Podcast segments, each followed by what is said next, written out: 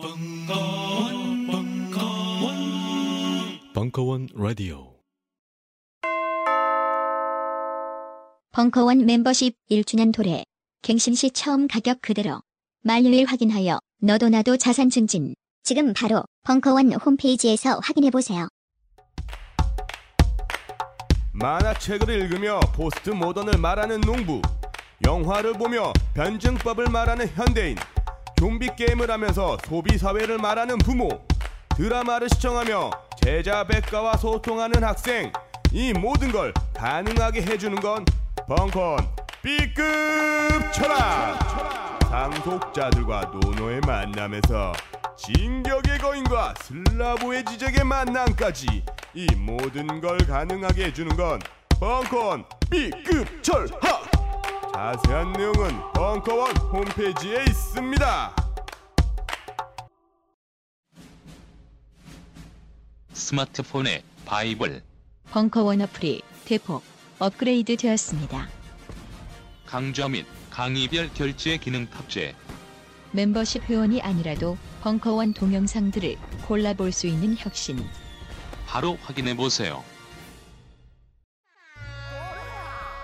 특별 편성. 강헌의 오빠사이드 2강. UN 위의 세계 연합 FIFA의 정치 경제학. 2부. 6월 19일 강연.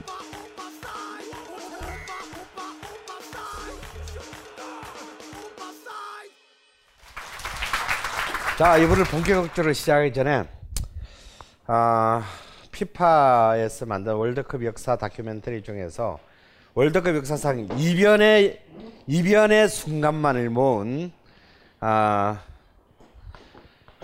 자료 화면을 잠깐 감상하고 영상을 보여드릴 방법이 없어 정말 사실 그 아주 요약해서 그 역대 월드컵의 이변을 이렇게 베스트로 보았지만요. 음, 어, 특히 그 인상적인 장면 두 가지입니다. 82년 어, 스페인 월드컵에서 알제리가 소독을 꺾은 거. 이 경기는 유- 가장 이때 82년 그 대회에 이 서독과 알제리 그리고 오스트리아가 있었던 조는 가장 추악한 월드컵의 장면을 연출하게 돼요. 서독이 졌습니다. 근데 또 알제리는 오스트리아한테 져요. 그래서 예선 마지막 경기에서 서독하고 알제리가 붙게 되는데 거기서 서독이 1대 0으로만 이길 때만 서독과 오스트리아가 동반으로 진출하고 골 그 득실차에서 알제리는 탈락하게 돼요. 마치 둘이 짠 것처럼 서독은 선취골을 넣고 거의 50분 내내 공을 돌려요. 음. 그렇게 해서 들- 똑같이 세 팀이 2승 1패를 기록하고도 무려 승점 6점을 기록하고도 알제리는 예선 탈락을 하게 됩니다. 그래서 그때 수많은 그 세계 언론들이 나치 시대 때 그 독일과 오스트리아 사이에 그 야바위를 그 비난하는 어떤 그 결과가 나왔고 서독은 가장 그 스포츠맨십에서 어긋난 그런 추악한 그 경기를 한 팀으로 자리를 잡게 되죠. 그래서 이 대회 이후로 예선리그 마지막 경기 두 경기를 같은 시간 그러니까 승, 그 골차 조작을 못하게 두 경기를 같은 시간에 동시에 진행하는 룰이 새롭게 만들어지게 돼요. 그리고 뭐 여러분들한테는 별로 이변으로 안 보이겠지만 58년 월드컵에서의 그 웨일즈와 헝가리의 그 장면도 또한 굉장히 역사적으로 중요한 경기였습니다. 우리는 뭐 지금 헝가리야 유럽 축구에서도 변방으로 전락하지만 그 당시 헝가리는 50년대 전 세계 최강 팀이었어요. 어, 비록 54년 월드컵에서 정말 어이없이 독일 서독에게 결승전에서 역전패 당하면서 그들이 딱 한 번 차지할 뻔했던 월드컵을 그 차지하지 못했지만요 여전히 그 헝가리는 세계 최강 팀이었는데 58년 월드컵에서 정말 어이없이 웨일즈에게 패하고 8강에서 탈락하면서 헝가리는 이제 이때부터 제 축구의 최고의 축구 그 강대국에서 이제 완전히 변방으로 밀려나게 되는 기나긴 이제 그 그야말로 유랑의 길을 떠나게 되는 그 계기를 만든 어, 경기였습니다. 아, 독일의 그 어, 탐사 전문 기자죠. 토마스 키스트너가 이번에 참 이번 월드컵 앞두고 참 축구에 관한 굉장히 좋은 책들이 몇 권 나왔습니다. 무려 그 중에 한 권이 여기 이 강좌의 광고로까지 들어왔어요. 굉장히 좋은 책입니다. 다음 시간에 제가 그걸 소개하겠는데요.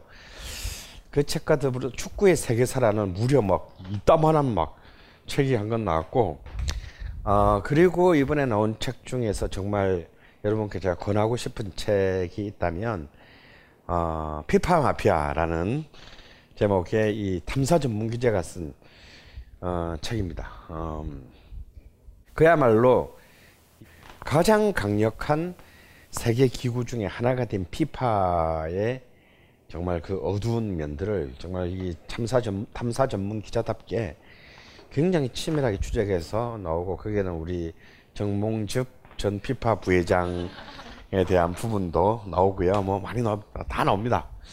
다 나오는데 아이 토마 토마스 키스트너는 이렇게 얘기합니다. 우리가 지난 시간에 축구는 세계 그 유일 종교라고 했는데 축구는 종교도 아니고 더군다나 지금 현재 축구는 좋은 가치의 모범을 보여주는 그런 것도 아니다. 그저 스포츠, 경제, 정치 그리고 미디어의 힘으로 부풀려질 대로 부풀려진 가죽공을 둘러싼 추악한 비즈니스다.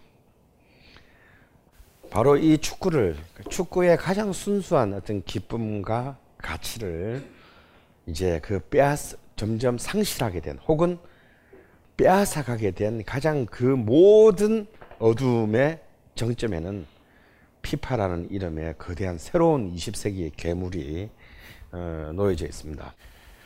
지금 바로 브라질 그 시민들의 시위 구호죠. 우리에게 필요한 것은 월드컵이 아니라 병원과 교육이다. 어, 이번 월드컵을 그 유치하기 위해서 브라질에 무려 11조가 넘는 어마어마한 비용을 썼습니다. 음. 그리고요, 그러니까 뭐 브라질의 그 많은 빈민 빈민 계층의 입장에서는 우리에게 돌아와야 될 그 예산이 지금 말도 안 되는 아무리 내가 축구를 좋아하고 미, 미친 놈이지만 이건 아니다. 어. 그리고 그 이익은 고스란히 사실상 피파가 가져가는 구조인데요. 지난 남아공 월드컵 그래도 우리 2002년 한일 월드컵 때는 양반이었어요. 특히 월드컵에 월드컵은 크게 세 개의 수입으로 이루어진 세 개의 그 어, 수익 모델을 가지고 있죠. 하나는 첫 번째는 뭡니까? 경기장 입장료 수입입니다. 이게 한 거의 1조 가까이 되죠. 그 다음에 이제 또 역시 1조가 넘는 막강한 중계권료 수입입니다. 아마 이번 월드컵도 전 세계 약 그 누적 관객 수 400억 명 이상의 사람이 이 월드컵을 중계를 보게 될 것 같습니다. 그리고 세 번째 수익은 이제 공식 후원사의 스폰서 수입입니다. 근데 이제 여기서 제일 큰 부분을 차지하는 중계권료 수입은 예를 들어서 세금을 상인의 피파가 개최 국가 그 자기들이 갖고 가더라도 그 수익 부분에 대한 피파에 내야 되는데 장 저번 2010년 나공, 남아공 월드컵 때부터 남아공의 개최권이 확정되자마자 남아공 정부를 협박해가지고 이 부분을 면세 22%에 달하는 세금 부분을 면세를 하는 조건을 관철시켜요. 남아공은 월드컵 유치하는 게 너무 중요했기 때문에 그까이까 하고 포기를 했습니다. 이번 브라질 월드컵도 마찬가지 면세입니다. 그나마, 그나마 2002년 월드컵 때는 우리가 세금이라도 땡겨 저기 뭐야 피파에 갈 중계권료에서 세금은 주최국이 땡겼는데 그러니까 이런 약자의 그 월드컵인 그 남아공 월드컵부터 그 세금까지를 면세를 시켜가지고 다 털어갔어요 피파가 그렇기 때문에 사실상 월드컵을 유치했을 때 굉장히 막대한 이제 많은 그 개최 국가의 어, 경제적 부담은 사실상 명략 완화하고 그 사이에 굉장히 심각한 그 사회적 문제들을 남겨놓고 월드컵은 떠나게 될 것입니다. 결국 그 이 우리에게 필요한 건 병원과 교육이다라는 지금 현재 브라질 시위대의 구호가 어쩌면 이제 이 피파의 가장 큰 비즈니스인 월드컵 비즈니스의 가장 어두운 그늘로 이제 앞으로 계속 브라질뿐만 아니라 다음 대회 그 다음 대회도 계속 남게 될지도 모르겠어요.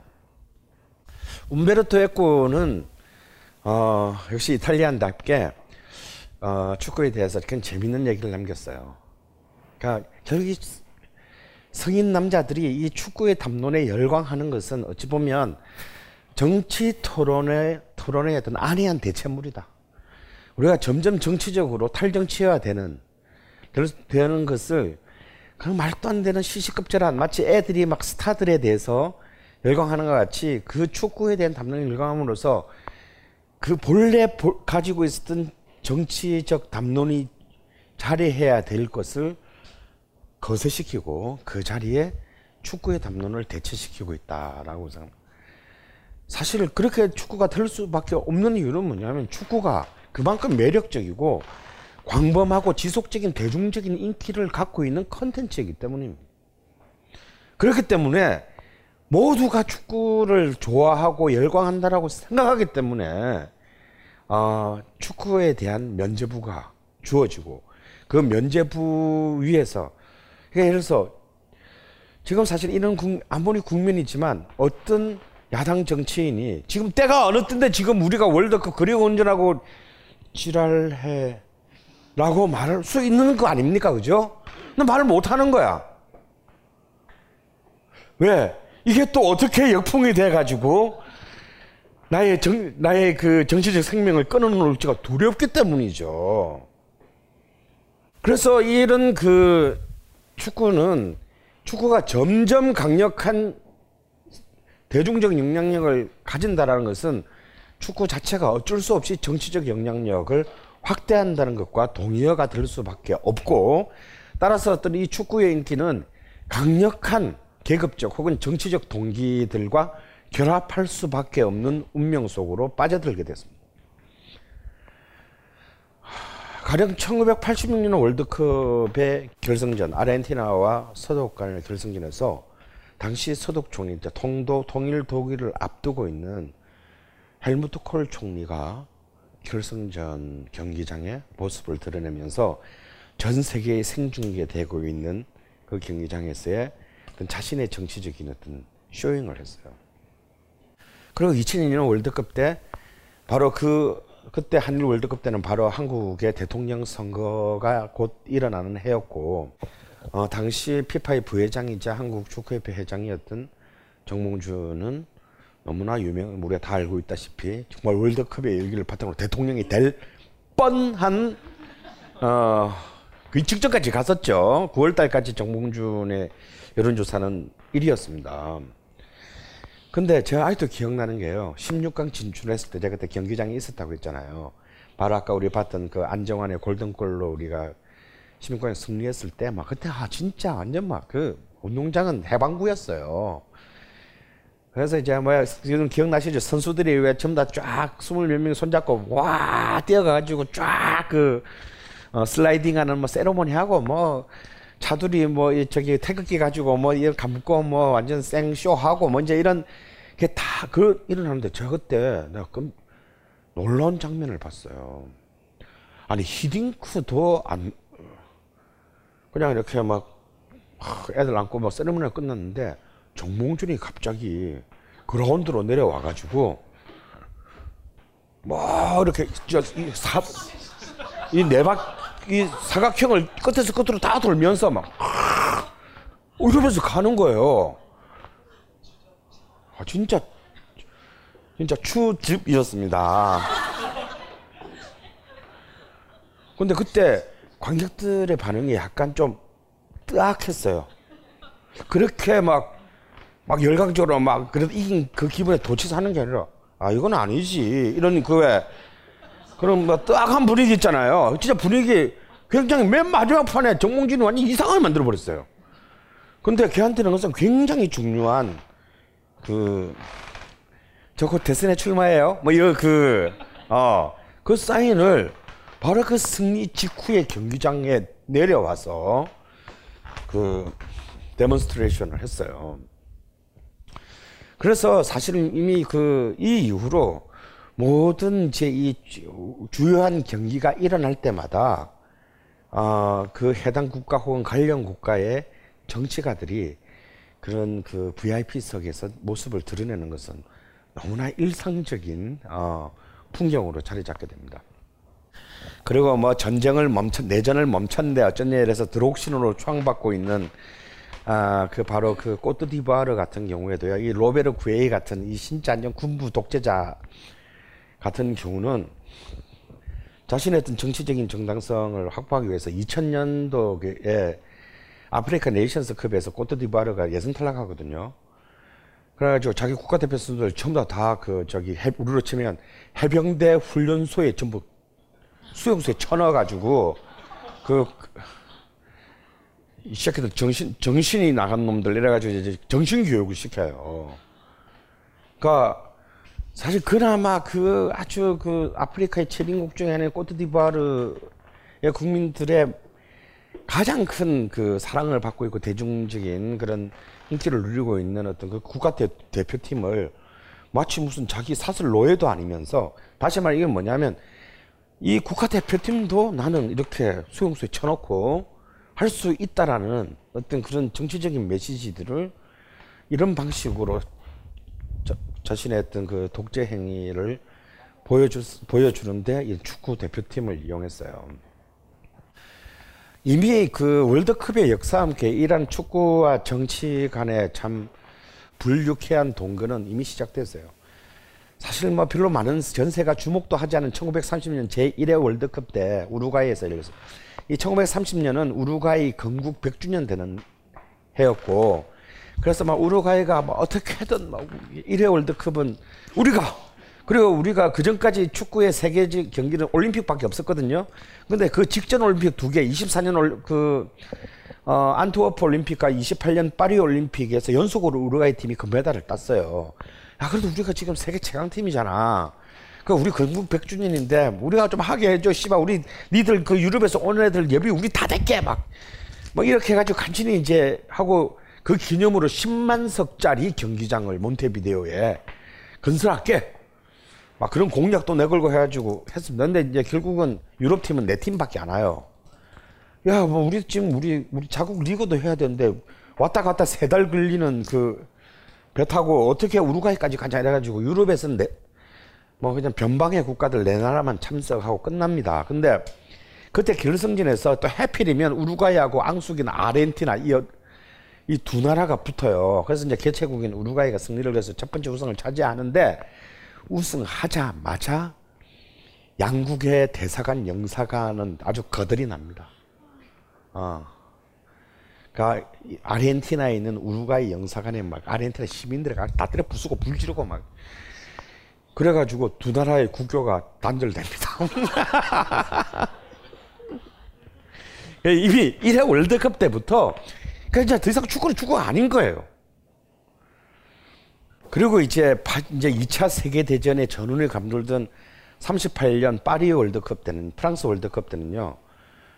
그때는 여러분 제가 지난 시간에 잠깐 얘기했지만 이 34년 월드컵, 38년 월드컵을 전부 이탈리아가 연속으로 우승을 하는데 그때는 무솔리니가 완전히 이제 이른바 축구를 완벽하게 자신의 이 파시즘 통, 그 통치의 가장 중요한 신념을 활용할 때예요. 그 이제 극점에 이런 게 38년 월드컵입니다. 34년 월드컵은 어찌 자기들이 유치했으니까 그렇다 치고 38년은 프랑스에서 열리는데 결승전에서 드디어 헝가리 이제 막 세계 최강팀으로 부상하고 있던 헝가리와 만나게 됩니다.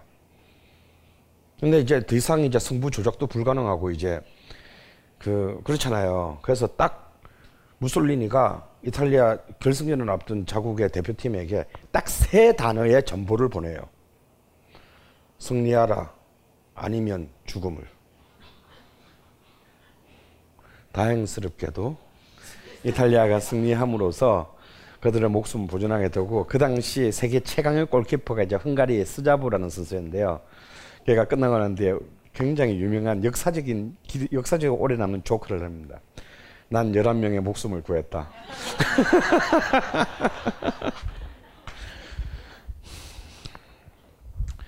그리고 이제 2차 세계대전이 끝나고 동서냉전 체제가 확립됐을 때 아, 당시 스탈린 정부는 당시 소비에트 소련의 최강팀이 했던 디나보 모스크바를 완벽하게 했던 사회주의 체제의 어떤 선전 도구로 활용을 합니다. 그래서 막대한 지원을 퍼부어서 지금 마치 푸틴이 카페로를 들여와서 이제 18년 자국에서 열리는 월- 다음 월드컵을 위해서 어마어마한 투자를 하고 있는 것처럼 당시에 그 스탈린 정부도 디나모 모스크바를 엄청나게 그 육성을 해가지고 이들을 이제 서유럽의 그 순회 공연단처럼 들으면서 이제 그각각 나라의 강, 강팀들과 각 한데 그 영, 영국에서는 웸블리 구장에서 이 디나모 모스크바가 영국 영국을 대표하는 명문인 아스날을 제압합니다. 그렇게 했었던 이 사회주의 체제에 있던 그 위대함을 이 축구를 통해서 이제 그 보여주고자 했었죠.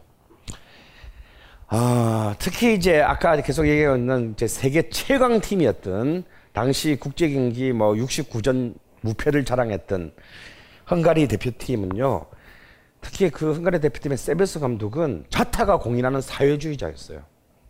아주 정말 사회주의의 이념이 확고한 그런 감독이었고 전술적으로도 굉장히 아마 세계 축구사에서 길이 남을 몇안 되는 최고의 그 지략가로 남아있지만 동시에 가장 확고한 신념을 가진 사회주의자였어요. 그래서 그런 경기에 자기 특히 헝가리 그 국가대표팀 경기에 나갈 때마다 특히 서유럽하고 붙을 때마다 왜냐면 축구 최강팀은 다 서유럽이니까 붙을 때마다 이것은 자본주의와 사회주의의 물러설 수 없는 자, 자주민 경기다. 우리는 꼭 승리해야 된다. 라는 것으로 이렇게 그 선수들을 독려했던 사람이에요. 근데 그, 그 최- 세계 최강팀이었던 헝가리가 그 어찌 보면 서독의 노회한 계략에 말려서 50년 월드컵의 결승전에서 패배한 이후로 그 2년 뒤인 56년에 드디어 헝가리에서 이제 이른바 반스탈린 민중봉기가 일어납니다. 근데 많은 역사가들은 이 56년 그 헝가리의 그 시민 봉기가 결국 월드컵에서 결승전에서 패배하면서 드디어 환상에서 눈을 뜬 헝가리 시민의 승리다라고 실제로 헝가리에서 얘기가 되고 있어요. 그러니까 그 전까지는 자국의 막강한 대표팀의 연, 연이은 승진보에 그 홀딱 그 뭐랄까 도취되어 있었던 헝가리 시민들이 이제 월드컵에 우승하지 못하고 난 뒤에 현실에 눈을 뜨게 된 거죠. 아 이제 우리는 꿈에서 깨어나고 이 현실은 굉장히 비참하고 비극적이다. 그러면 월드컵은 우승 못한 김에 세상이라도 바꾸자. 뭐 이런 이제 그 어떤 사- 그 헝가리의 현대사의 흐름을 바꾼 그런 어떤 한 계기를 제공했다라고 얘기 됩니다.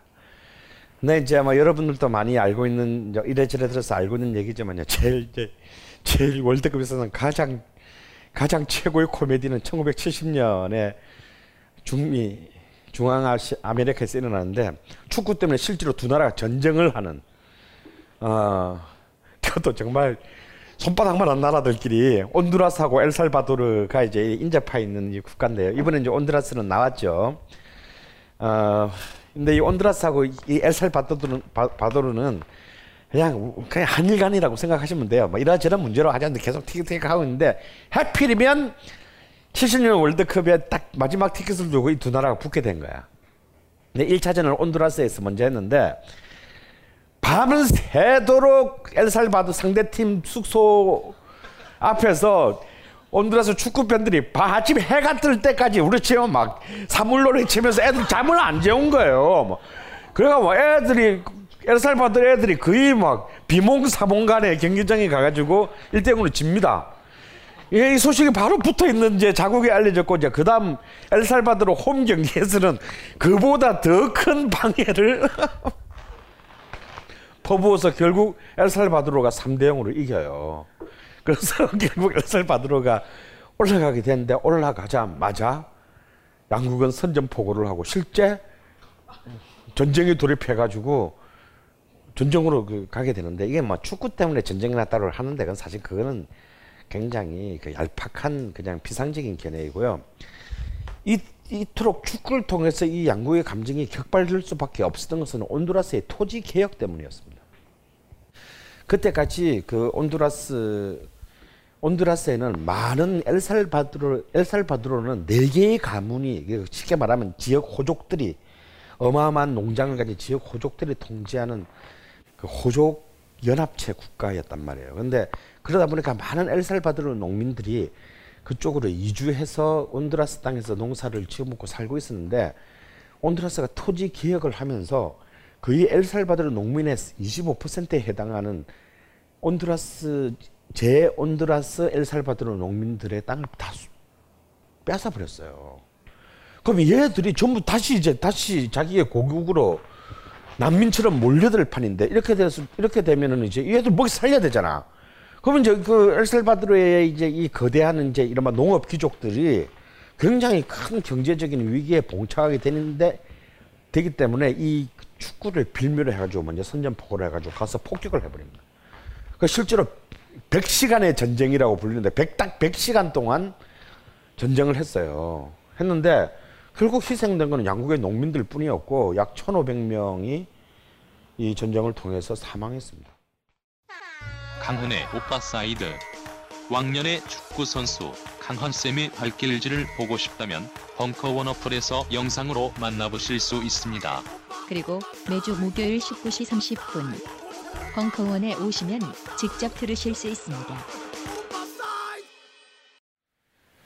어, 그러니까 사실은 이것은 뭐 사실상 축구 때문에 격발된 것이긴 하지만 사실 그 근원에는 양국의 이제 토지 개혁을 둘러싼 이 농민들의 이제 문제가 있었다라는 거죠.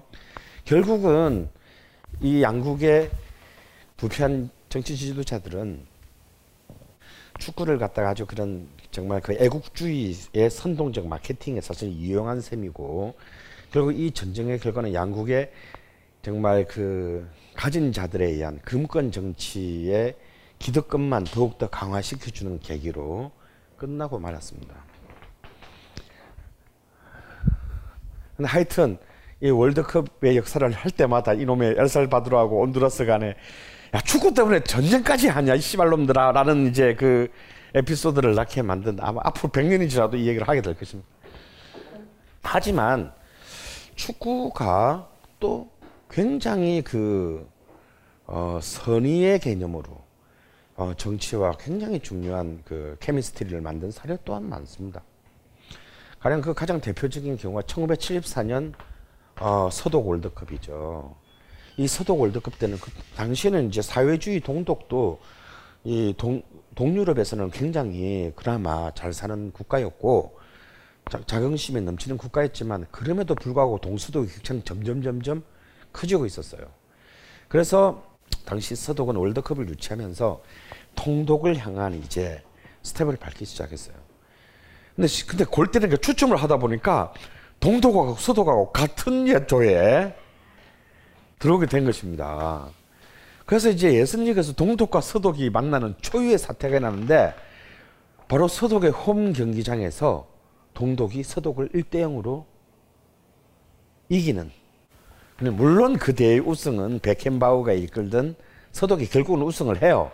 하지만 예선리그에서 동독이 서독을 꺾는 그런 이변이 일어났는데 그때 놀라웠던 것은 동독 지역에서의 반응이었습니다. 어, 그게 뭐냐면 동독 사람들은 동독과 서독의 경기를 어떻게 받아들였냐면 아, 여기 팀- 우리 팀과 여기 팀이 경기를 하는. 그러니까 우리 팀은 서독이고 여기 팀은 동독인 거지. 어.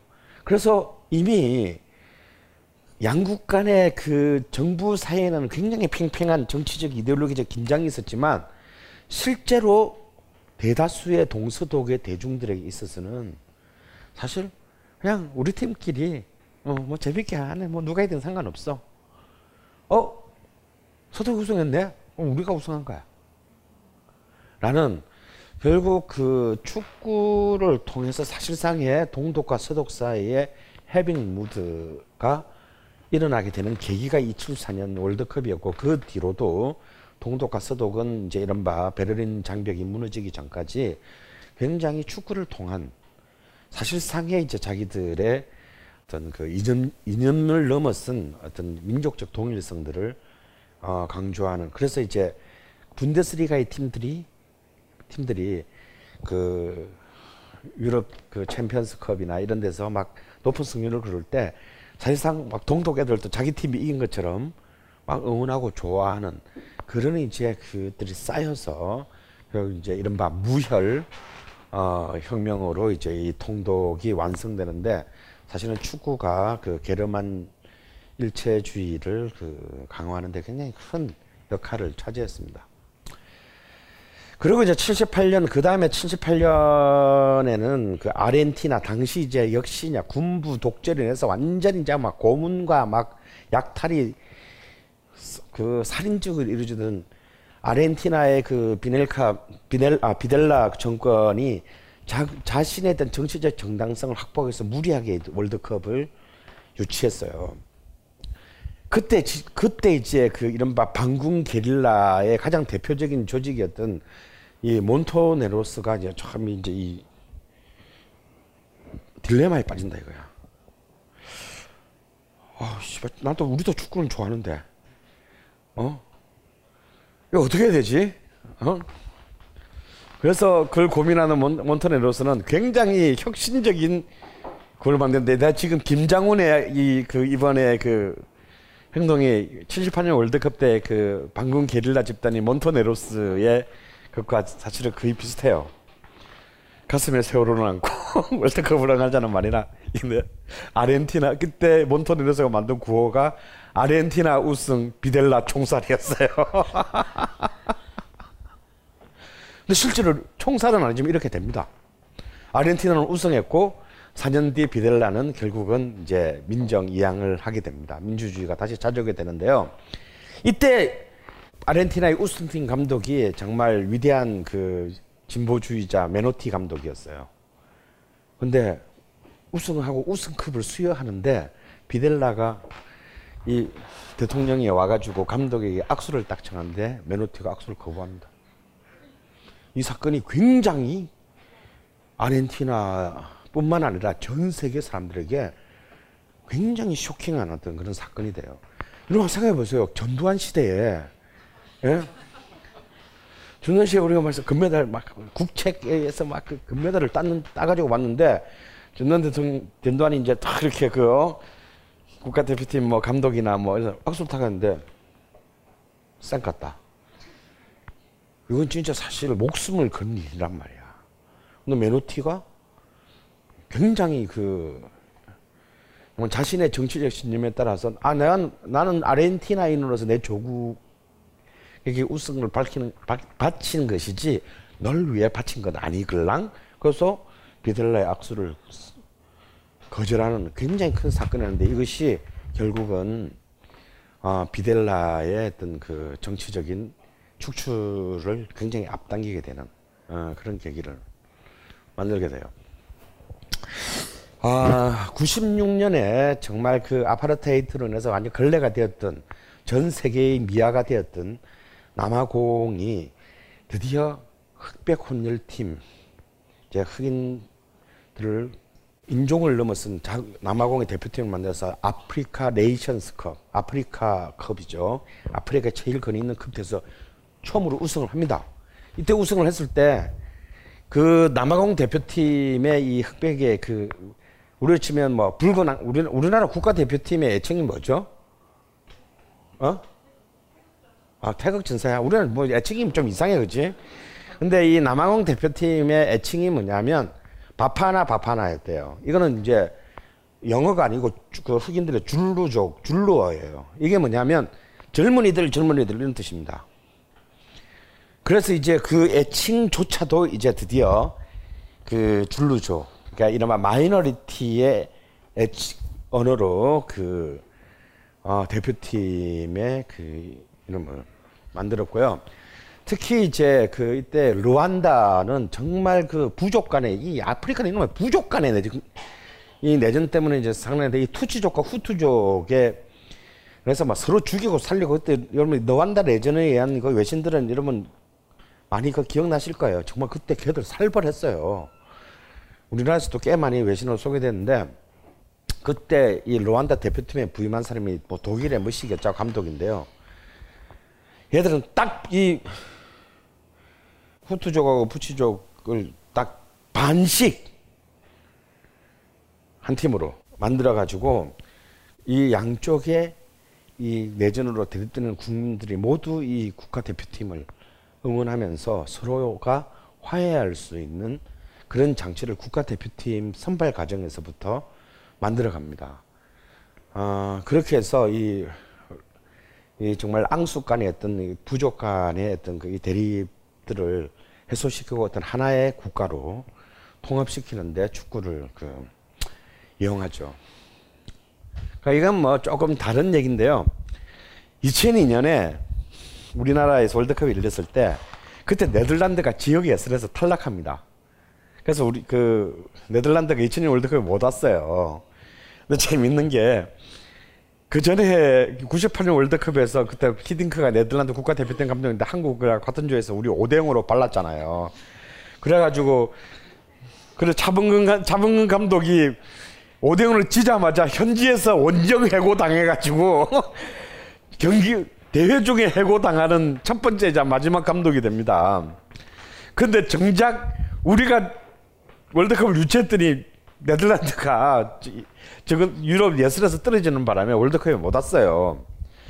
근데 그 70년대 이후 최고의 최강팀 중에 하나였던 네덜란드가 월드컵에 본선에 못 나오니까 본선에 자, 자신의 그 조국의 대표팀이 본선에 못 가는 너무 슬프한 네덜란드에 있던 돈 많은 사람이 또 다른 결승전이라는 것을 자기 돈을 내 가지고 유출해 이게 유명한 이 영화로도 이제 나오는데요. 그 당시에 피파 가입국 수가 204개 국가였는데 맨 밑에 203위 팀인 부탄하고 맨 꼴찌 팀인 뭐 어디 저 서인도 제도에 있는 몬트세렛이라는 뭐 처음 들어보는 이 두 나라 대표팀을 초청해 가지고 또 하나의 결승전을 만들어서 그걸 자기 나라에서 보면서 즐기는 이벤트를 해요. 그래서 이건 또 하나의 결승 우리 우리는 비록 본선에는 못 가지만 네덜란드에서는 또 다른 월드컵을 우리는 한다 이런데 여기서 부탄이 역시 203위의 자존심을 지킵니다. 몬테스렛을 4대 0으로 끊고 또 하나의 결승전의 우승자가 돼요. 음, 이런 코미디에 이르기까지. 아, 근데 이제 이 축구와 정치, 축구 정치를 넘어선 어떤 이데올로기 혹은 국가 간의 어떤 대립을 넘어선 축구의 힘은 1914년에 1차 세계 대전의 최전선이었던 그 14년의 성탄절 전야로 갑니다. 거기서 이제 영국과 독일군이 대치하고 있는 그 전선에서 양쪽의 군사들이 야 오늘 하루는 쉬자. 어? 그래서 거기서 군화를 신은 채로 축구 경기를 합니다. 근데 이 축구 경기를 하는 이, 이 축, 뭐 제대로 골대도 못 만들어 놓고 막 대충 막 있잖아요 동네 축구. 그런데 이게 전선을 따라서 쫙 이상한 전염병처럼 퍼져나가요. 여기서 시작했는데 이게 막 그 옆에도 야 저쪽에서 골대 야 우리도 그럼 잠시 총 놓고 공짜지. 그래서 이제 이게 그 유명한 성탄절의 휴전이라는 것인데요. 그래서 이 축구를 통해서 또 다시 이제 그리고 우리가 축구를 같은 룰을 가지고 같은 경기를 한다라고 하는 것은 사실상의 동일성의 확인인데 근데 우리가 왜 씨발 서로 죽이라고 전쟁을 해야 되지? 라는 이제 그 아, 사실 전쟁 속에서의 반전을 어, 만들게 돼요. 그래서 이제 이 축구를 둘러싸고 이제 두 명의 아주 위대한 작가들이 서로 다른 극단적인 의견을 피력합니다. 동물농장의 작가인 조지 오웰은 축구라고 하는 것은 야만성의 극단이다. 이건 이거는 총성만 울리지 않지. 이건 전쟁에다 왜 남자들이 자신들의 그 근육들을 저렇게 그 거칠게 저런 그 또 하나의 전쟁에 낭비해야 하는가? 이것이 이제 조지 오웰식의 축구 비관론이라면 멋진 신세계를 썼던 올더 석슬리는 아니다. 축구야말로 전쟁에 대한 어떤 인간의 욕망을 굉장히 합리적으로 거세시키고 무력화시키는데 기여한다. 축구라는 작은 전쟁, 어, 굉장히 규칙에 입각한 대리 전쟁을 통해서 실제 전쟁이 갖고 있는 비극성을 약화시키는 굉장히 중요한 그래서 이 축구야말로 잉글랜드가 문명에 기여한 가장 최대의 것이다라는 씨발 이거 욕인지 진짜인지 잘 모르겠지만 하여튼 어, 굉장히 유명한 말을 남겼죠. 어쩌면 축구라는 것은 이 그 조지 오웰과 올더스 헉슬리가 했던 이 극단적인 두 개의 어느 것도 아니고 어쩌면 그 가운데 혹은 이 두 개의 너머에 존재하는 아 정말 여전히 현재 진행형인 어, 개념인 것 같습니다. 조선 후기 동시대를 살았던 추사 김정희와 다산 적약용 말로만 듣던 예술가들의 생애와 예술론을 아십니까? 한국미술사의 내공 육전갑자 고수 이태호 교수님의 조선예술사의 라이벌 다산적약용과 추사 김정희 7월 1일부터 총 5번의 강의와 예술가의 정치가 있는 곳으로 떠나는 총 2번의 현장 테러까지 자세한 내용은 벙커 홈페이지에 있습니다.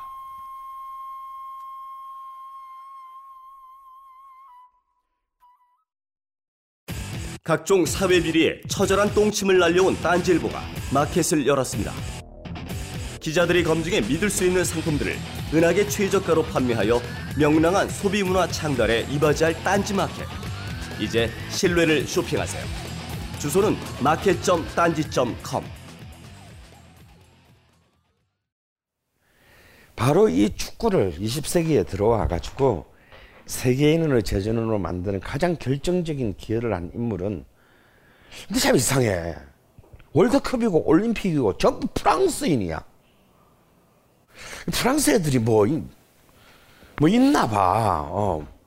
뭐 있는, 있는 것 같아. 그래서 33년간, 어, 피파를 통치하면서 월드컵을 세계의 제전으로 만든 인물은 프랑스 출신의 변호사인 줄 리메입니다. 그리고 이제 근, 그리스 로마 시대 때의 정신을 이어 올림피아 정신을 현대에 다시 재건시킨 인물은 역시 프랑스 귀족 남자인 쿠베르탕이에요. 근데 이 이 두 명이 다 이제 20세기에 축구 스- 세계 스포츠 기- 역사의 거장인데 재미있는 것은 쿠베르탕은 귀족이에요. 근데 줄리메는 어 저기 르- 저기 프랑스 동부 깡촌 릴리 출신의 어 쉽게 말하면 동네 자파상 슈퍼마켓집 아들이에요.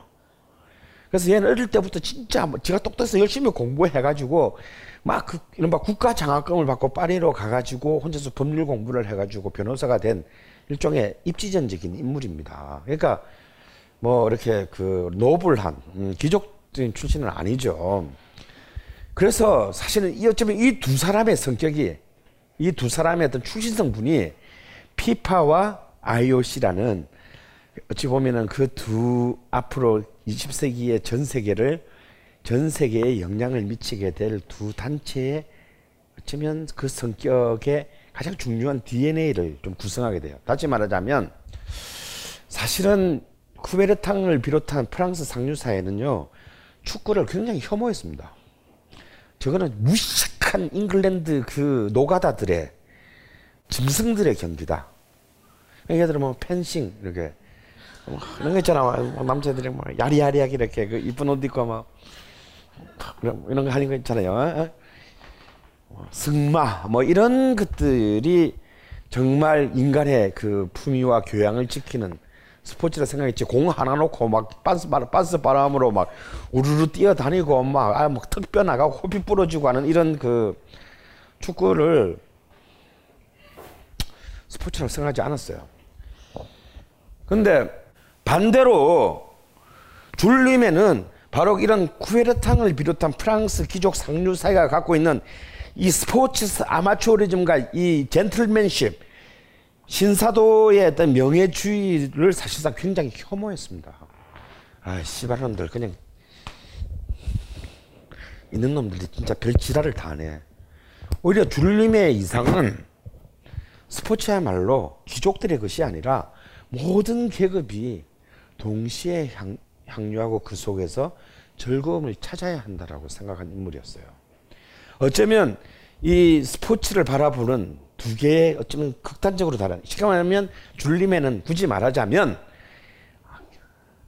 부르주아 지식인의 관점이었고 비에르 쿠베르탕은 철저히 정말 왕당파 귀족적인 관점으로 이 스포츠를 바라본 것입니다.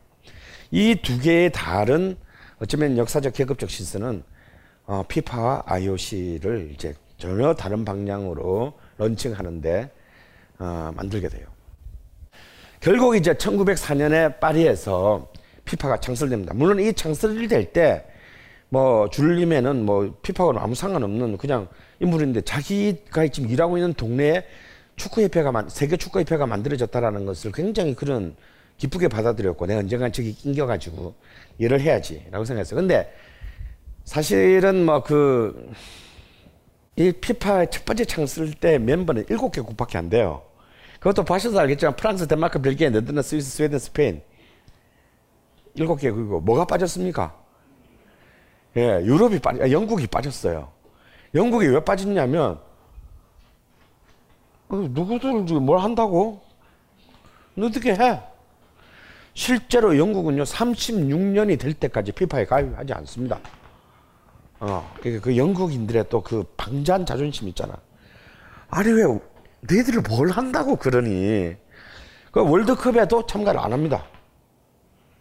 영국이 월드컵에 참가를 하게 되는 것은 무려 1950년 아까 여러분이 봤던 미국한테 개망신을 당하게 되는 50년 월드컵에서야 참가를 처음으로 하는데 그 전까지 영국은 무슨 입장하고 있었냐면 아 너희들끼리 경기를 해서 우승팀이 와. 뭐 한번 경기해 줄게. 이게 영국의 입장이었어요.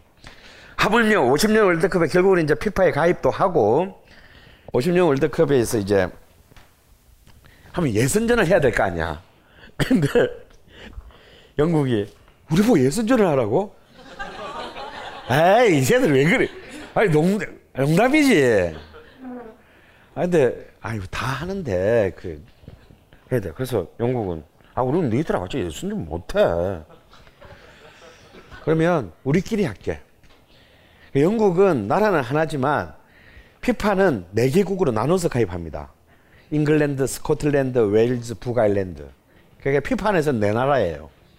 그러면 우리끼리 네 나라가 해가지고 두 팀이 나갈게. 그래서 타협을 합니다. 그럼 네 분이서 하세요. 우리는 우리끼리 할게요. 그래서 그러니까 이런 거지. 어, 어떻게 너희들하고 같이 우리가 예수지 같이 같은 그냥 공을 차니. 넵! 막 이러면서 이제 자기들끼리 예선전하고 그렇게 온 방자라는 방자는 다 들고 가가지고 미국한테 발려요. 근데 그때 그때 이제 유명한 일화가 있습니다. 그 브라질에 취재했던 뭐 시카고 뭐, 뭐 트리뷴인가 뭔가 그 기자가 본국에다가 이제 기사를 송고하잖아. 미국 영국의 1대0 승리하고 전부를 딱 보는데 본사 스카고에서는 오타라고 생각하고 1대 10으로 진 걸 1대 0으로 보는 줄 알고 1대 10으로 패배할 기사를 냈다라는 그런 그 얘기가 있습니다. 아, 그렇게 해서 이제 첫 번째 그 로베르 게랭이라는 그 프랑스인을 회장을 선출했어요. 그리고 이제 그로부터 약 한 12년, 13, 15년 뒤인 1919년에 드디어 프랑스 축구협회 FFF가 어, 창설되고 이때 줄레메가 프랑스 축구협회의 회장으로 취임합니다. 그리고 이제 그 2년 뒤인 21년에 세, 세 번째 피파 회장으로 취임해서 54년까지 무려 33년간 어, 피파를 재임하면서 이 기간 동안에 이제 월드컵을 만들고 월드컵을 세계의 대회로 올려놓고 이제 그는 은퇴하고 56년에 사망을 하는데요. 재밌는 얘기가 있어요. 56년 노벨 평화상 후보로 줄리메가 어, 후보에 오릅니다. 근데 결국 수상을 못해요. 수상을 못할 뿐만 아니라 그 해에만 노벨 평화상 수상자가 를 내지 않습니다. 근데 그이 줄리메가 노벨 평화상을 받는 걸로 돼 있었는데 마지막에 이른바 무솔리니 파시즘과 나치 파시즘을 축구해서 그러니까 그 줄리메가 그냥 방치했다라는 그래서 뭔가 파시즘 동조자라는 그 반줄리메 측의 그 반대 의견이 강하게 되면서 에이 그럼 아무도 주지 마 하고 이제 그 해에는 노벨 평화상 후보 노벨 평화상 수상자를 내지 않았다라는 얘기가 있고 그리고 그래서 노벨 문학 평화상을 못 받아 이제 그 해 사망합니다. 음. 그런 이 줄림의 그 천신만고 끝의 노력으로 드디어 세계 대회를 하는데 아까도 말했던 대로 우루과이가 막 해서 줄림에는 이걸 어떻게든 세계 축제로 만들고 싶었기 때문에 무리를 했으라도 우루과이에게 첫 번째 개최권을 줬어요. 그리고 이제 그 우승컵을 만드는데 그, 그것이 바로 자신의 이름을 딴줄 리메컵이 됩니다. 여러분 역대 월드컵의 제, 최초의 경기는 누가 누구와 누구가 했는 줄 아세요? 첫 번째 월드컵의 첫 번째 개막전 아닙니다. 그 줄림에게 감사한 우루과이 정부는 첫 번째 개막전의 영광을 줄림의 조국인 프랑스에게 양보를 합니다. 그래서 첫 번째 개막전은요, 프랑스와 멕시코가 역사적인 개막전을 하게 되고 이 경기에서 프랑스 팀이 4대 1로 승리를 거두면서 월드컵 역사상 최초의 승리 국가의 영, 광을 어, 프랑스가 차지하는데 이때도 웃기는 일이 있었어요. 1970 월드컵이 될 때까지 선수 교체가 안 됐다 그랬잖아. 경기 시작하자마자 10분 만에 멕시코 공격수, 공격수가 프랑스 골키퍼가 데포라는 선수였는데 그 새끼 턱을 차가지고 데포가 기절해 버렸어요. 그래가지고 골키퍼 없이 얘는 실려 나가고 수비수가 골키퍼를 보면서 경기를 해가지고 어, 멕시, 프랑스가 이깁니다. 그래서 그, 그 재밌는 건 이 대회의 첫 헤트트릭이 나오는데요. 첫 헤트트릭의 주인공은요, 놀랍게도 미국 선수가 첫, 월드컵에서 최초의 한 게임 세 골을 넣는 그 기록을 세우게 돼요. 그리고 아까 말했던 결, 그 문제의 결승전은 어, 우루과이와 아르헨티나의 경기였는데 이때 9만 3천 명의 관객이 운집했어요. 어마어마하죠. 근데 예선리그의 볼리비아와 페루전은 단 300명의 관객이 입장을 해서 월드컵 역사상 가장 최저 관객 기록을 1회부터 세운 것이 영원히 깨어지지 않고 있습니다. 그래서 이런 그 과정 통해서 어, 이 줄리메 컵이 만들었는데 이 줄리메 컵은 1.8kg의 금을 녹여서 어, 아벨 라플레르라고 하는 프랑스의 조각가가 어, 승리의 여신인 니케 아주 굉장히 익숙한 이름이죠 나이키 어, 니케의 스, 니, 나이키 그러니까 니케가 승리의 여신입니다. 이 승리의 여신상을 만든 아주 아름다운 작지만 아름다운 컵인데요. 이 월드컵을 이제 파리에서 만들어서 이제 저 우루과이로 보내야 되잖아. 바로 피파 회장인 줄 리메 씨가 직접 자기 여행 가방에 넣어서 배를 타고 우루과이까지 가가지고 이 우승컵을 전달했습니다. 어, 그래서 이제 이 컵은요, 세 번의 우승을 거둔 팀이, 세 번째 우승을 거둔 팀이 영구 소유하기로 했는데, 결국 누가 갖고 갔습니까? 브라질이 1970년 아, 멕시코 월드컵의 세 번째 우승을 해서 브라질의 영구 소유주가 됐는데요. 83년에 브라질 축구협회 사무국이 이 컵을 도둑 맞습니다. 어, 도둑 맞아가지고 아직도 찾고 있지. 찾지 못한 영원히 사라진 어, 같이 어쩌면 축구, 세계 축구의 운명과 같이 줄림의 컵은 영원히 미궁 속으로 사라지고 말았습니다. 아, 이 1회 월드컵은 비록 반쪽짜리 월드컵이었고 유럽과 중남미 국가만 참여했습니다. 그것도 유럽도 간신히 4개 국가. 그것도 이제 왜냐면 스웨덴하고 스페인 막 이런 파- 프랑스가 전부 자기들이 1회 월드컵 유치하려 그러는데 갑자기 줄리메가 우루과이를 주는 바람에 스페인, 스웨덴 막 애들이 삐켜가지고 나 씨발 안 가. 뭐 그래가지고 또 출전 안 했어요. 그래서 프랑스, 벨기에, 유고슬라비아 뭐 이상한 삐꾸 팀들이 이제 내그 간신히 네개 나라 막, 막 줄리메가 막 야, 그래도 이게 월드컵인데 뭐 유럽에서 가져야지 막 이래가지고 어거지로 네 개 막 설득해가지고 정말 가서 정말 구차하게 치른 월드컵이었지만 이 월드컵이 생각보다 큰 성공을 거두게 되면서 모두 이미 1회 때부터 관심이 커지게 돼요. 그래서 야심을 가진 이탈리아의 파시스트 무솔리니는 2회 대회를 자국에서 개최권을 확보하고 이때부터 축구팀에 대한 어마어마한 투자를 했는데 역시 이제 굉장히 가난한 그 도시 빈민들 주- 빈민 출신의 축구 선수들이 많은 이 남미의 선수들의 수출이 이 1930년대부터 이미 이루어지게 됩니다. 이탈리아는 자기 팀을 강하게 만들기 위해서 남미로부터 이 선수들을 사들이기 시작했어요. 그래서 이 당시에 굉장히 이 남미, 브라질, 우루과이, 아르헨티나 국가의 축구 선수들의 제일 그 잘 쓰는 말이 나 이탈리아로 간다.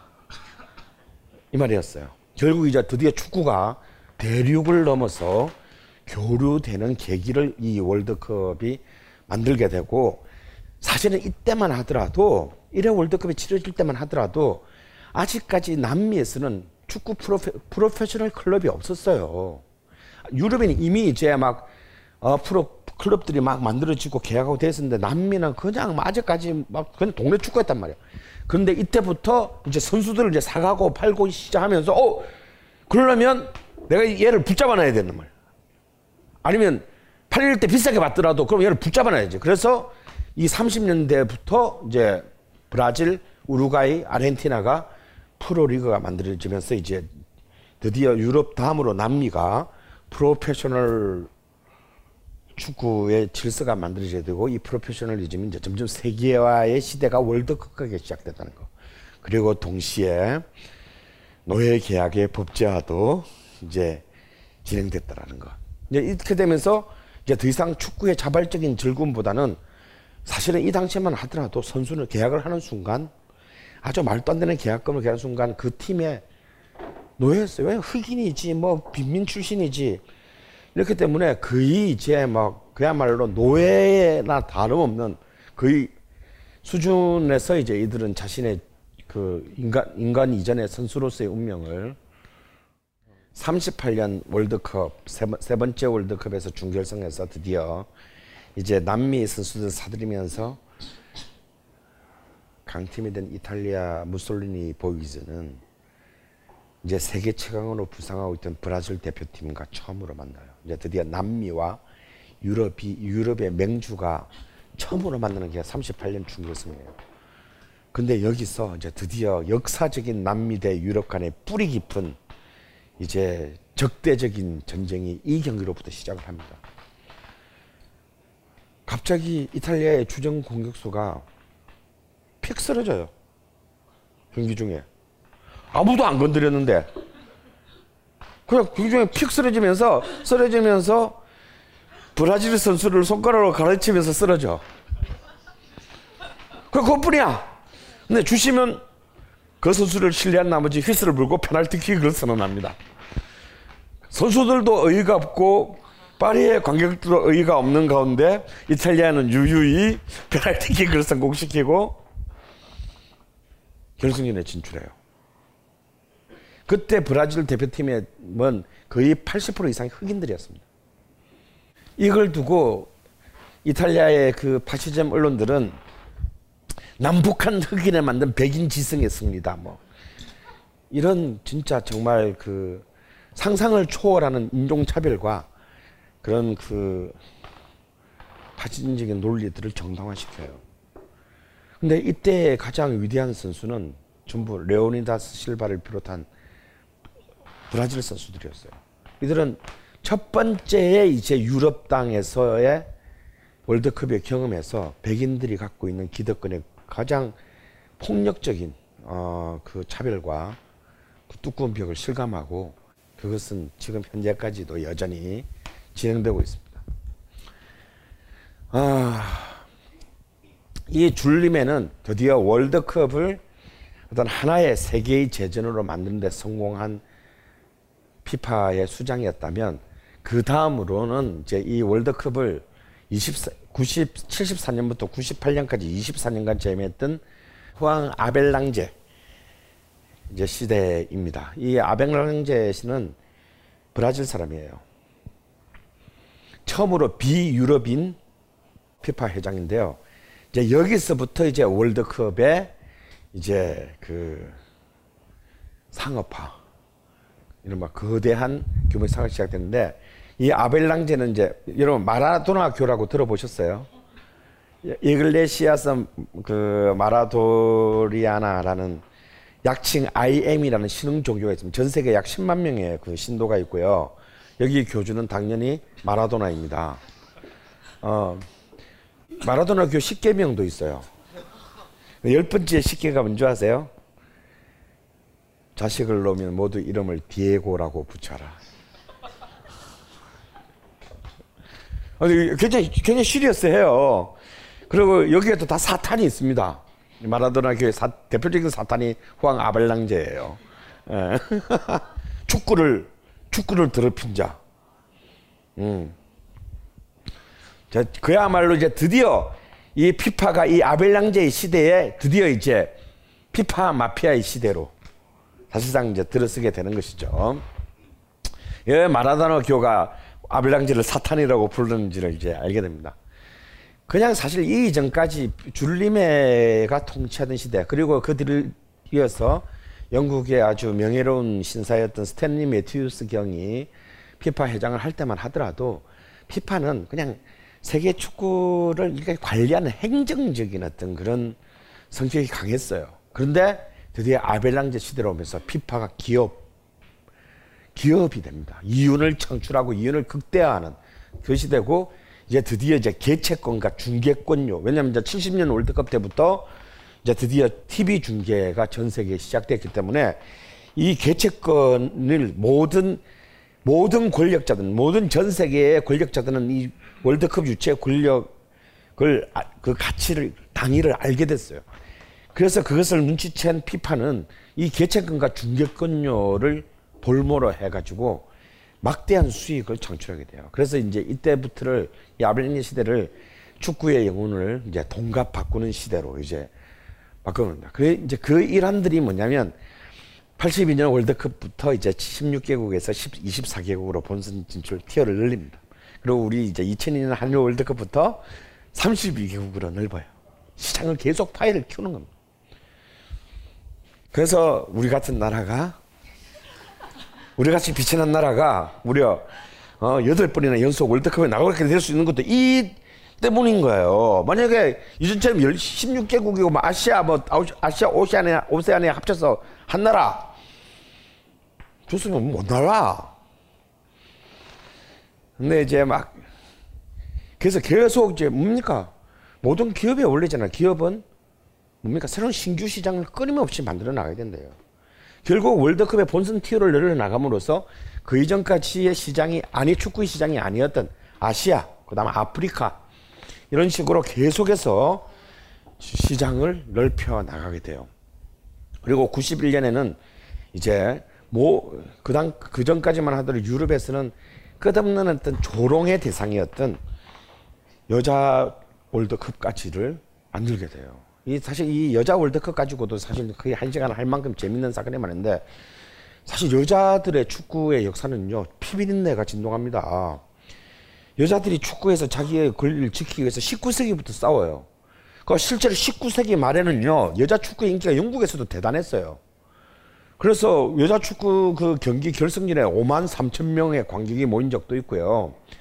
이미 19세기에 그런데 그 완고한 어떤 남성 중심주의자들은 이 축구 여자들로 하여금 끊임없이 20세기에 거의 100년 100년간 동안 여자들로부터 축구할 권리를 빼앗는 전쟁을 했던 거예요. 그래서 여자 축구는 거의 축구 종주국들에게서 어, 몰락했습니다. 근데 결국 이 축구를 살리게 된 것은 페미니즘도 아니고 여자 축구를 살리게 된 것은 역설적으로 피파의 돈에 환장한 피파에 보다 더 다변화된 수익 모델 창출을 위해서 만들게 되는데 왜냐하면 마지막 피파의 피파에 여러분 soccer mom이라는 영화 아시죠? 미국은 축구가 지난 시간에 말한 대로 인기가 없어요. 그런데 미국의 축구 인구는 어마어마합니다. 뭐 때문에? 걔들은 유치원 국민학교 때부터 전부 다, 다 축구를 합니다. 교육 프로그램의 일환으로. 왜냐하면 일곱 살짜리 애가 미식 축구를 할 수는 없잖아. 근데 무엇보다 여학생들, 여자애들. 그래서 미국의 주부, 중산층 주부들을 SUV 카를 타고 자기 자식을 축구 클럽으로 오해 데리고 가고 경기 가는 거. 이건 믿어보면 늘러 오잖아. 걔들 야구 합니까? 미식 축구 합니까? 아니에 다 축구예요. 그래서 축구장에 늘 데리고 다니거는 미국 중산층 부부 SUV 카를 타고 그 애들을 축구장에 데리고 다니는 미국 중산층 주부들을 보고 사커맘이라고 합니다. 그러니까 이제 그러니까 백인 중산층의 상징. 그래도 미국은 점, 점점 히스패닉 수가 증가하고 있어요. 그러니까 이, 이, 이 라틴계 애들은 전부 축구 강들이야 일단. 그래서 증가하고 있는 히스패닉의 인구와 다음에 사커맘으로부터 발달한 특히 여자 축구 인구가 가장 큰 게 미국이라는 것을 피파가 주목합니다. 그래서 이것은 새로운 신규 신장을 창출하는데 최고 실제로 제1회 월드컵의 우승국은 미아 햄이 주축이 된 미국 여자 대표팀이 제1회 여자 월드컵에서 우승을 합니다. 그때 이 진짜 아주 멋있는 여자, 여자죠. 이 미아 햄이 미국 대표팀의 주장이 결승전을 이기고 난 뒤에 남자 선수들처럼. 하고 경기장을 질주하는 장면이 아직도 제 눈에. 음, 근데 이제 이 아벨랑제는 이제 이때부터 피파는 이제 거의 부패의 어둠의 조직으로 들어가는데 결국 이제 이미 이 사람이 은퇴하고 난 뒤에 2003년 7년에 이제 계속 스캔들이 터져요. 특히 이제 이 사람의 사이가 테이세이라라는 그 또 축구계 인물인데 이 ISL은 뭐냐면 전, 전 세계적 규모의 스포츠 마케팅 회사를 지금 도산했어요. 얘들로부터 무려 150억의 뇌물을 지속적으로 받아왔다는 그 스캔들로 기소되면서 이제 피파의 이 어두운 그 금은 커넥션들이 공개됩니다. 그래서 어, 아벨랑제 회장은 명예 회장직에서도 사퇴를 불명예 퇴진을 하게 되고 꼬리를 자르지만 어, 바로 이 아벨 아벨랑제보다 어, 더한 놈이 이제 그 뒤를 어, 기다리고 있다. 이거 바로 현 회장인 제프 블레트입니다. 이 제프 블레트는요, 17년간 아벨랑제 밑에서 제2인자 사무총장을 한 놈이에요. 그러니까 완전히 피파의 그 모든 역사, 피파 마피아의 역사를 사실상 자기 생일을 통해서 자기 인생과 함께 만들어 놓은 사람이 지금 현재 피파의 회장인 제프 블레트입니다. 아, 제프 블레트는 개체권과 중개권을 넣으면서 제3의 수익 모델을 만들어내죠. 그게 바로 공식 후원사 제도입니다. 특히 우리나라 현대가 제일 많이 어, 갖다 줬습니다. 근데 이 수익 극대화를 하다 보니 이 이제 막 공식 후원사를 들여다 보니까 또 거기에 못 낀 기업들이 가만히 있을 수가 없잖아. 그래서 이제 여러분 그 들어보셨어요? 어? MBC 마케팅이라는 거, 내복 마케팅이라는 거. 나는 공식 후원사가 아니야. 여러분 2002년 월드컵 때 SK 이런 게 전형적인 MBC 마케팅입니다. 아, 우리 그냥 응원하는 건데, 근데 그때 SK가 다 먹었잖아요. 그래서 피파가 완전히 확 돈 거야. 이런 개새끼들이 돈도 안 내고, 어? 내걸 뭐가? 그래서 그 사건 이후로 아주 살인적인 수준의 통제에 들어가요. 그러면서 또 어떤 제도를 말하냐면 공공장소 전시권이라는 그, 저, 이게 뭐냐면 우리 이제 우리 특히 거리용은 하잖아. 우리 걸 왜 니들 마음대로. 뭐니, 두 명 이상 야외에서 볼 때는 우리의 허가를 얻어야 돼. 어. 두 명 이상 야외에서 볼 때. 그래서 어떤 얘기까지 이제 나오느냐 하면, 아, 이제는 월드컵에 이를 때 그 경기가, 경기가 열리는 경기장 위로 여객기가 지나가는 게 카메라에 잡혀서는 안 된다. 아마 제프 블라트가 지대공 미사일을 쏴서 그 항공사의 로고가 화면에 나오는 순간 제프 블라트 발 지대공 미사일이 그 여객기를 격추시킬 것이다. 이런 그 농담이 나올 정도로 어떤 그 공식 후원사가 아닌 그리고 이거는 뭐 왜냐하면 돈을 낸 기업의 이익하고도 맞아 떨어지잖아요. 그래서 이것을 완전히 철저하게 차단하는 그 이른바 MBC 마케팅, 매복 마케팅과의 전쟁 체제에 돌입해가지고 지금 압도적인 승리를 거두고 있습니다. 그래서 여러분 손흥민이 어 그 뭐야 그 저기 헤드폰 우리나라의 젊은 애들 많이 그 B자 들어가 있는 거그 뭐지? 나도 있는데 이름 모르겠다. 에? 예, Beats by 닥- Dr. Dre 이게 손흥민이 그 하는 그 헤드폰이란 말이야. 근데 이번에 이쪽 공식 후원사는 소니거든. 그 손흥민이 보, 보면요 이렇게 경기장 들어갈 때 이렇게 헤드폰 끼고 들어가는데 그 B자 그려진 부분이 까만 테이프로 네모로 붙여놨어.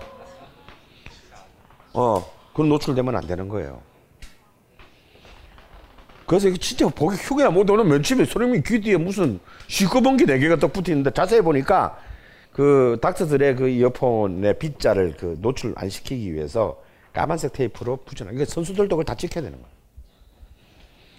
이게 이제 그리고 아까 말했던 면세 면, 그 중계권의 면세 관찰에서 피파는 그, 그 리만 브라더스 사태 이후로 경, 세계적인 경제 불황인 2008년도에서조차 2억 거의 2억 달러에 달하는 순이익을 어, 기록했는데 사실 그것도 외부용 발표니까 그런 거고 실제 내부는 얼마나 이익을 거둔지 아무도 모릅니다. 두 명 말고는. 아, 그런 이런 그 아벨랑제에서 아벨랑제에서 그 블레트까지 오는 정확히 말하면 74년부터 지금까지 정확히 40년을 오는 이 피파의 마피아 제국 건설의 역사 뒤에는 실제적인 진정한 이 패밀리의 친구가 있다. 이 친구의 이름은 호르스 다스, 다슬러입니다. 딱 들어들이 나치의 냄새가 확 나지 않니?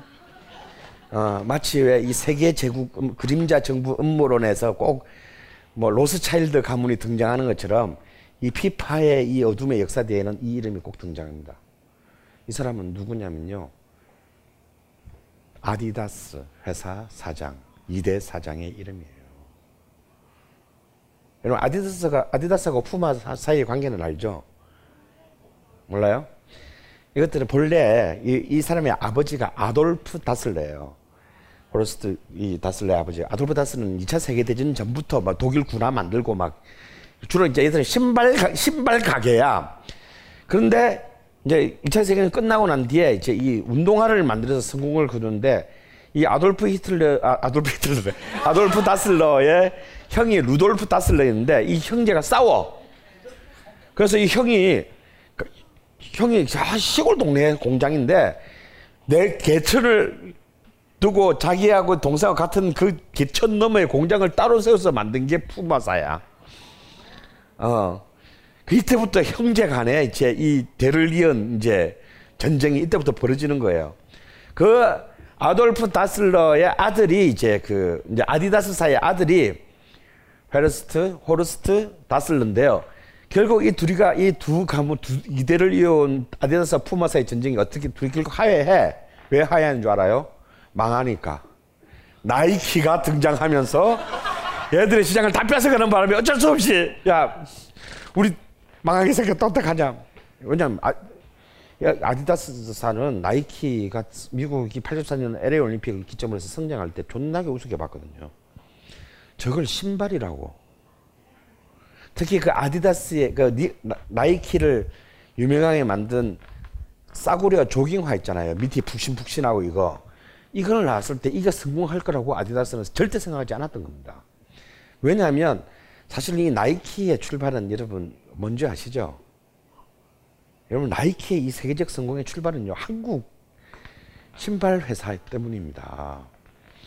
이 사실은 나이키는 미국이 만든 게 아니에요.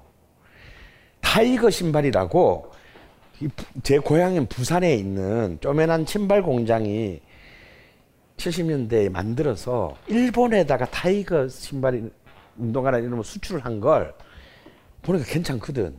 그래서 미국 애가 전량을 사들여서 나이키를 붙여서 판 게 시작이에요. 그래서 제 어릴 때그 그 신발을 만들던 부산 공장의 사장님이 우리 아버지 친구였어요. 그래서 나는 70년대 말에 저는 나이키를 신고 다녔어요. 왜? 아버지가 그 친구 만나러 갔다 오면 뭐 이만하게 들고 와가지고 뭐 뭐 뭔지 모르겠는데 뭐잘 나가는 운동화 하더라 신어라 막 그러면서 이제 우리 집에 얼마 나이키가 막한 사실 그게 80대 가서 그렇게 유명해질 줄 몰랐지. 아 아버지 뭐 이런 거 쪽팔리게 어떻게 신어? 나 기차표 신발 사주 있어. 막 이런 건 그랬는데 그게 이제 나이키의 이제 이 신화의 성공이거든요.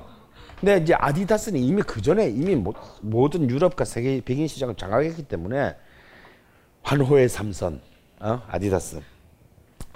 근데 이, 이 호르스트 다슬러는 굉장히 어, 마케팅, 그는 이 신발의 품질이 중요하지 않다고 생각하는 사람이에요.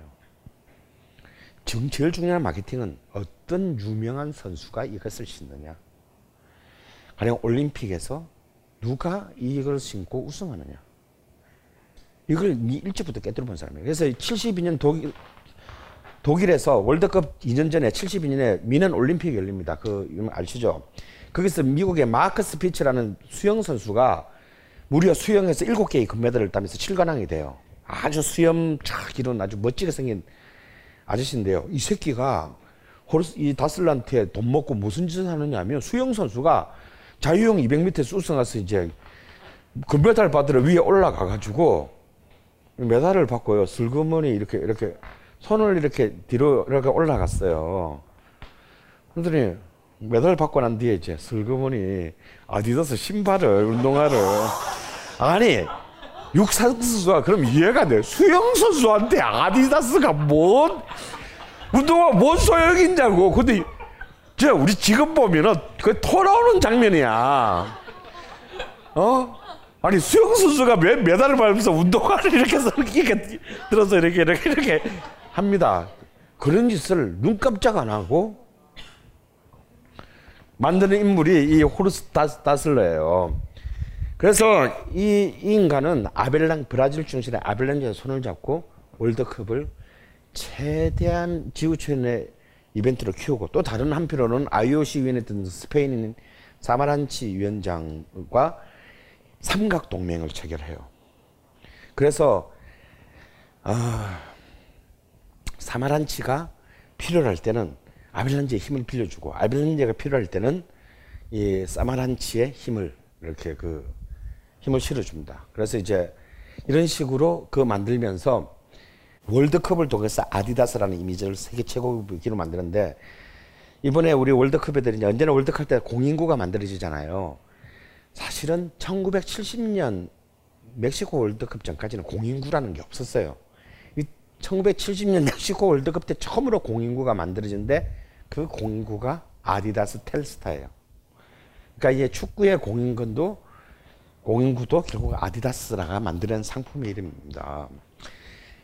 특히 이제 이, 이 호르스트 다슬러라는 인물이 얼마나 유명한 우리하고도 직접적인 관계가 있는데요. 우리가 88 올림픽 따낼 때 사실은 이걸 실질적으로 뒤에서 하- 서울 올림픽을 만들 유치하게 해준 인물이 다슬러예요. 당시에 사마란치 그 IOC 위원장은요, 00년이 나고야를 개탐 88년 개척을 하겠다고 다녔어요.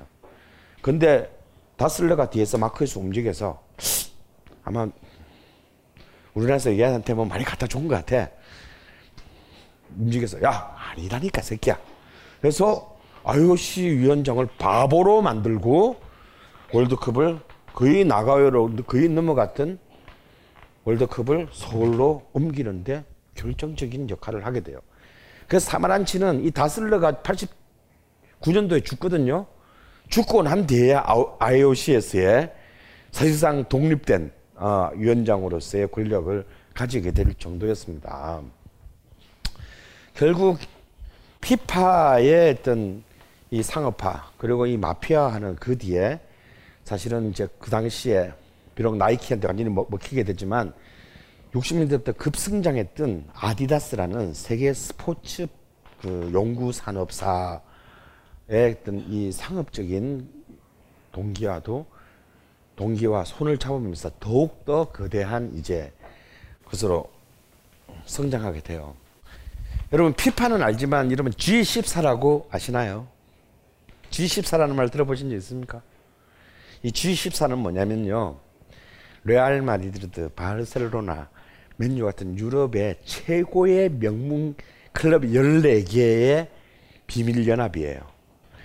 여기에는 독일에서는 바이에른 뮌헨과 도르트문트 그리고 우리의 손흥민이 있는 바이엘 레버쿠젠 이 세 팀이 이 G14의 일원이에요. 그러니까 위가 썩으면요 밑에도 똑같은 짓을 하게 돼요.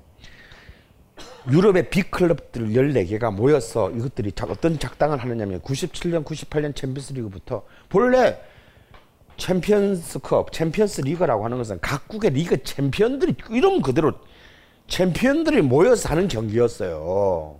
그래서 그의 유럽의 최고 클럽을 뽑는 건데 이익을 극대화하고 왜냐면 내가 아무리 바이에른 미니라도 매년 독일에서 우승할 수는 없잖아. 그럼 내가 우승 못하면 챔피언스컵을 못 나가고 못 나가고 수익이 보장이 안 되잖아요. 그래서 각 리그의 수준에 따라서 영국, 프랑스, 이탈리아 이런 큰 빅리그들은 1위부터 4위까지 계속 챔피언스 리그에 나가기로 하자.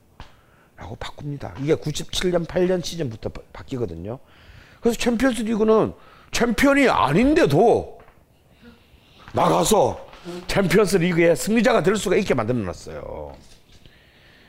그래서 이 챔피언스 리그 옛날 챔피언컵의 권위는 사실상 없어지고 그냥 거대화된 거대한 시장을 부풀린 겁니다. 그리고 언제나 승리 그 막강한 재력을 가진 자본을 가진 클럽들은 계속 그 챔피언스 리그에서 너희가 어차피 4등 안에 만들면 되니까 계속 나갈 수 있는 기득권을 강력하게 보장하게 만드는 그 세대인데 바로 이 뒤에는 AC 굴란의 구단주의자 이탈리아의 가장 말 많은 총리였으며 미디어 재벌이기도 한 베를루스코니의 또 이 입김이 개입해서 이들 이들끼리의 사실상 이익 연합에 의해서 이제 이런 말도 안 되는 챔피언이 아닌 챔피언스 리그가 만들어지게 된 거예요. 여기서 이제 아까 우리 얘기했던 비델라를 엿먹였던 메노티 같은 싸가지 있는 감독들은 이 97년 8년도에 이 G14에 의한 담합에 의해서 챔피언스 리그가 변질되자 어, 78년 월드컵 우승 감독의 메노티는 피식 웃으면서 그렇게 말을 했답니다. 챔피언도 아닌 것들이 어떻게 챔피언스 리그를 하나. 정말 창피한 일이다. 이러한 어떤 그 피파의 이익 동기들은 축구를 이제 더 이상 순수한 스포츠로 머물러 있게 하는 것을 거부했습니다. 줄림의 축구를 세계화하는데 1등 공신이던 줄림에는 귀족들만의 어떤 그 편견에 찬 시선들로부터 모든 계급이 확률할 수 있는 스포츠로서의 축구를 포지셔닝, 포지셔닝 하는 데는 성공했고 또 이것이 계급을 넘어서 또 국가와 지역 대륙을 넘어서 전 세계에 영향 가장 그 인기 있는 스포츠로 만드는데 지대한 공헌을 했지만 바로 그 인기는 곧바로 어, 정말 우리의 상상을 넘어서는 마피아적 수준의 상업주의의 그물 속으로 유혹 속으로 빠지게 됐습니다. 어, 결국 이제 우리 그, 우리에게 남은 과제는 그렇다고 해서 축구의 위대함, 축구의 가치가 모욕당하는 것은 물론 아니죠. 바로 이런 그 이런 마피아 커넥션에 의해서 모욕당하고 호도되고 있는 축구의 가장 중요한 본질을 다시금 피파의 손으로부터 그 몇몇 사람들의 손으로부터 다시 축구의 그 순수한 열정으로 되돌, 되돌려 받게 하는 것. 이것이 또 어쩌면 이 21세기 세계 축구 혹은 세계 축구를 사랑 축구를 사랑하는 세계 축구 팬들의 가장 중요한 아젠다가 되지 않을까 하는 그런 생각입니다. 그리고 실제로 그런 일이 일어나고 있고 이번 이제 18년 러시아 22년 카타르 월드컵도 뭐 진짜 말도 안 되잖아요. 어떻게 두 대회를 동시에 결정했어요. 뭐 완전히 이거 진짜 완전 법도 질 수도 없이 아니 지금 마음대로 하겠다는 거거든.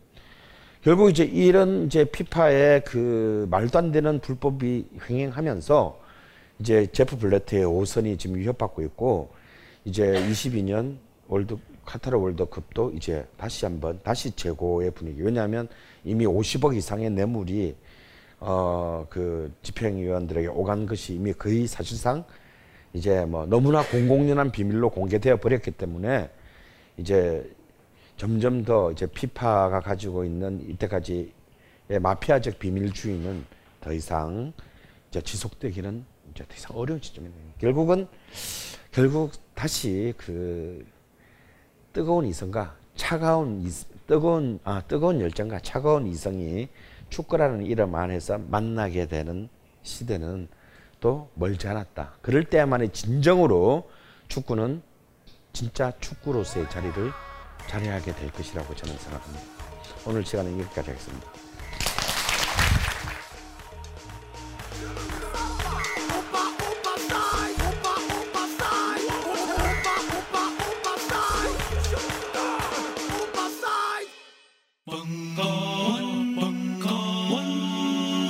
벙커원 라디오